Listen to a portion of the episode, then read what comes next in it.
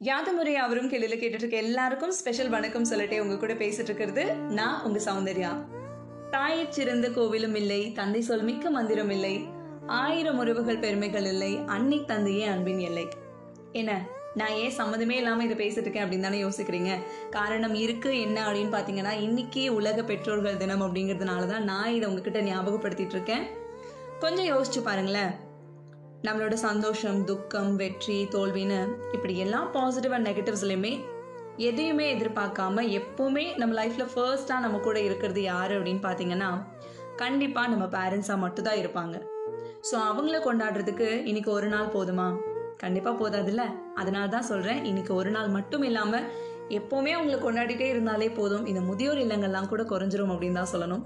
கூடவே இன்றைக்கி நம்ம ஞாபகப்படுத்த வேண்டிய இன்னொரு ஸ்பெஷலான விஷயமும் இருக்குது அது என்ன அப்படின்னு பார்த்தீங்கன்னா நம்ம இந்தியர்களை பெருமைப்படுத்துகிற விதமான கார்கில் போர் வெற்றி தினம் இன்னைக்கு தான் அப்படிங்கிறதுனால அந்த வெற்றியை வாங்கி கொடுத்த நம்ம ராணுவ வீரர்களுக்கும் ஒரு சல்யூட் போட்டுடலாம். ஃபாலோயிங் திஸ் ஆரம்பிக்கும் போதே ஒரு பாசிட்டிவான அப்டேட் நியூஸோட ஸ்டார்ட் பண்ணாதான் என்ன? கொரோனாவுக்கு மருந்தே இல்லையா அப்படின்னு கேட்டால் இப்போதைக்கு வாய்ப்பில்லை ராஜா அப்படின்னு இருந்த சுச்சுவேஷன் கொஞ்சமாக மாறி கொரோனா வைரஸ்க்கான பல்வேறு நாடுகள் கண்டுபிடிச்ச மருந்துகளில் ஆய்வு பண்ணி அதிலிருந்து ஒரு இருபத்தி ஒரு மருந்துகள் பலனளிக்கிறதா செலக்ட் பண்ணி அதில் ஒரு பதிமூணு மருந்துகள் மனிதர்களுக்கு செல் செலுத்தி பரிசோதனையெல்லாம் செஞ்சிட்ருக்காங்க அப்படிங்கிற செய்தி கொஞ்சம் ஓரளவுக்கு நிம்மதியான விஷயமா இருக்குது அப்படின்னு தான் சொல்லணும். இருந்தாலுமே அது எல்லாருக்குமே பலனளிக்கிறதா இல்லை அப்படிங்கிறதுனால கொரோனாவுக்குன்னே வீரியம் உள்ள ஒரு புதிய மருந்து கண்டிப்பாக கண்டுபிடிச்சாதான் அந்த வைரஸ் ஒழிக்க முடியும். ஸோ அந்த மருந்தையும் சீக்கிரத்திலே கண்டுபிடிச்சிட்டாங்க அப்படிங்கிற ஒரு செய்தியும் எதிர்பார்த்து காத்துட்டே இருப்போம்.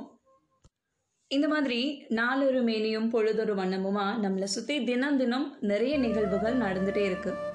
நம்மளும் அது எல்லாத்தையுமே தெரிஞ்சுக்கிற வகையில் ரொம்பவே அப்டேட்டாக தான் இருக்கும்.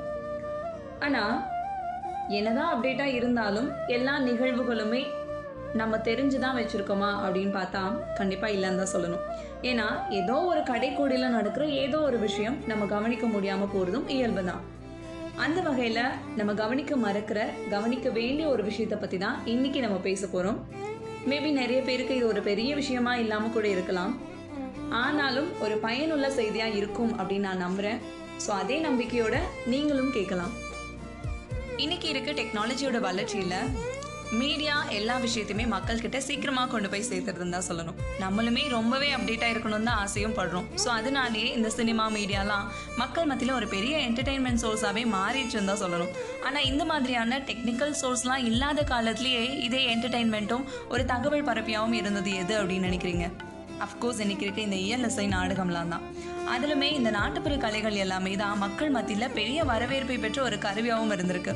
காரணம் என்னன்னு கேட்டிங்கன்னா இந்த கலைகள் எல்லாமே அப்படியே நம்ம மக்கள் சார்ந்தும் மண் சார்ந்தும் காதல் வீரம் நம்பிக்கைன்னு இப்படி எல்லா உணர்வுகளையும் வெளிப்படுத்தக்கூடியதாகவும் இருந்த ஒரு சிறப்பு நமக்கே உரித்தான ஒன்றுன்னு தான் சொல்லணும். நாட்டுப்புற கலைகள் எல்லாமே நம்முடைய அடையாளமாகவும் இருந்திருக்கு அப்படின்னு சொன்னால் கண்டிப்பாக அதில் சந்தேகமே இல்லை. இந்த நாட்டுப்புற கலைகள் எல்லாமே நம்ம உணர்ச்சியோடு கலந்த ஒன்றா தான் இருந்திருக்கு. எக்ஸாம்பிளாக சொல்லணும்னா என்னதான் புதுசு புதுசாக பாட்டு ஆட்டம்னு இருந்தாலும் ஒரு தப்பாட்டம் எங்கேயாவது தூரத்தில் கேட்டாலுமே ஆடாமல் இருக்கவங்க யாருமே இருக்க மாட்டாங்கன்னு தான் சொல்லணும்.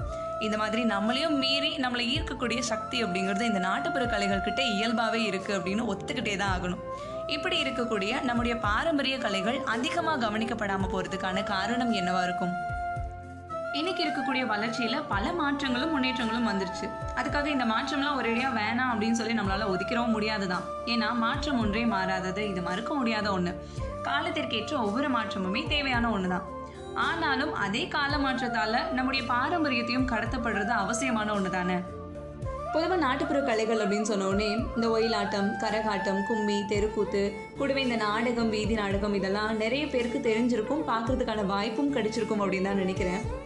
ஆனாலுமே இந்த கலைகள் எல்லாமே அதிகமாக வெளியில் தெரியாமல் இருக்கிறதும் உண்மைதான். அப்போது இந்த கலைகள் அந்த அளவுக்கு மறைஞ்சிருக்கா இல்லை அழிஞ்சிட்டு இருக்கா இந்த மாதிரி கலைகள் பற்றின ஓரளவுக்கு அறிமுகம் நம்ம எல்லாருக்கிட்டையுமே இருக்கும்.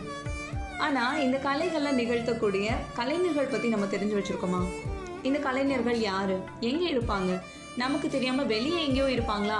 அப்படின்னு கேட்டால் அதான் இல்லை. ஏன்னா நம்ம வாழ்க்கையில் தினமுமே இந்த கலைஞர்கள் கூட தான் நம்மளும் பயணிச்சுட்ருக்கோம் இருக்கோம் ஆனால் நம்மள எத்தனை பேர் அவங்கள அடையாளம் கண்டுபிடிக்கிறோம் அப்படிங்கிறது தான் கேள்வியே ஏன்னா இந்த மாதிரியான கலைஞர்கள் மீதான நம்முடைய ஆர்வம் குறைவு அப்படின்னு தான் சொல்லணும். அப்படியே அடையாளம் கண்டுபிடிச்சாலும் ஒரு மீடியா பீப்புளுக்கு செலிபிரிட்டிக்கு தர இம்பார்ட்டன்ஸ் நம்ம கொடுக்குறோமா அப்படின்னா கண்டிப்பாக இல்லை அப்படின்னு தான் சொல்லணும். ஏன்னா சமீபத்தில் இந்த பெர்ஃபார்மிங் ஆர்ட்ஸ்க்கான இதழாகவே வெளியான ஆடி மேகசினோட ஒரு அறிமுக வீடியோ பார்க்கும்போது அதில் ஒரு நாடக நடிகர் நாடகம்னு சொன்னோடனே டிவி சீரியல்லாம் நினச்சிட வேணாம்.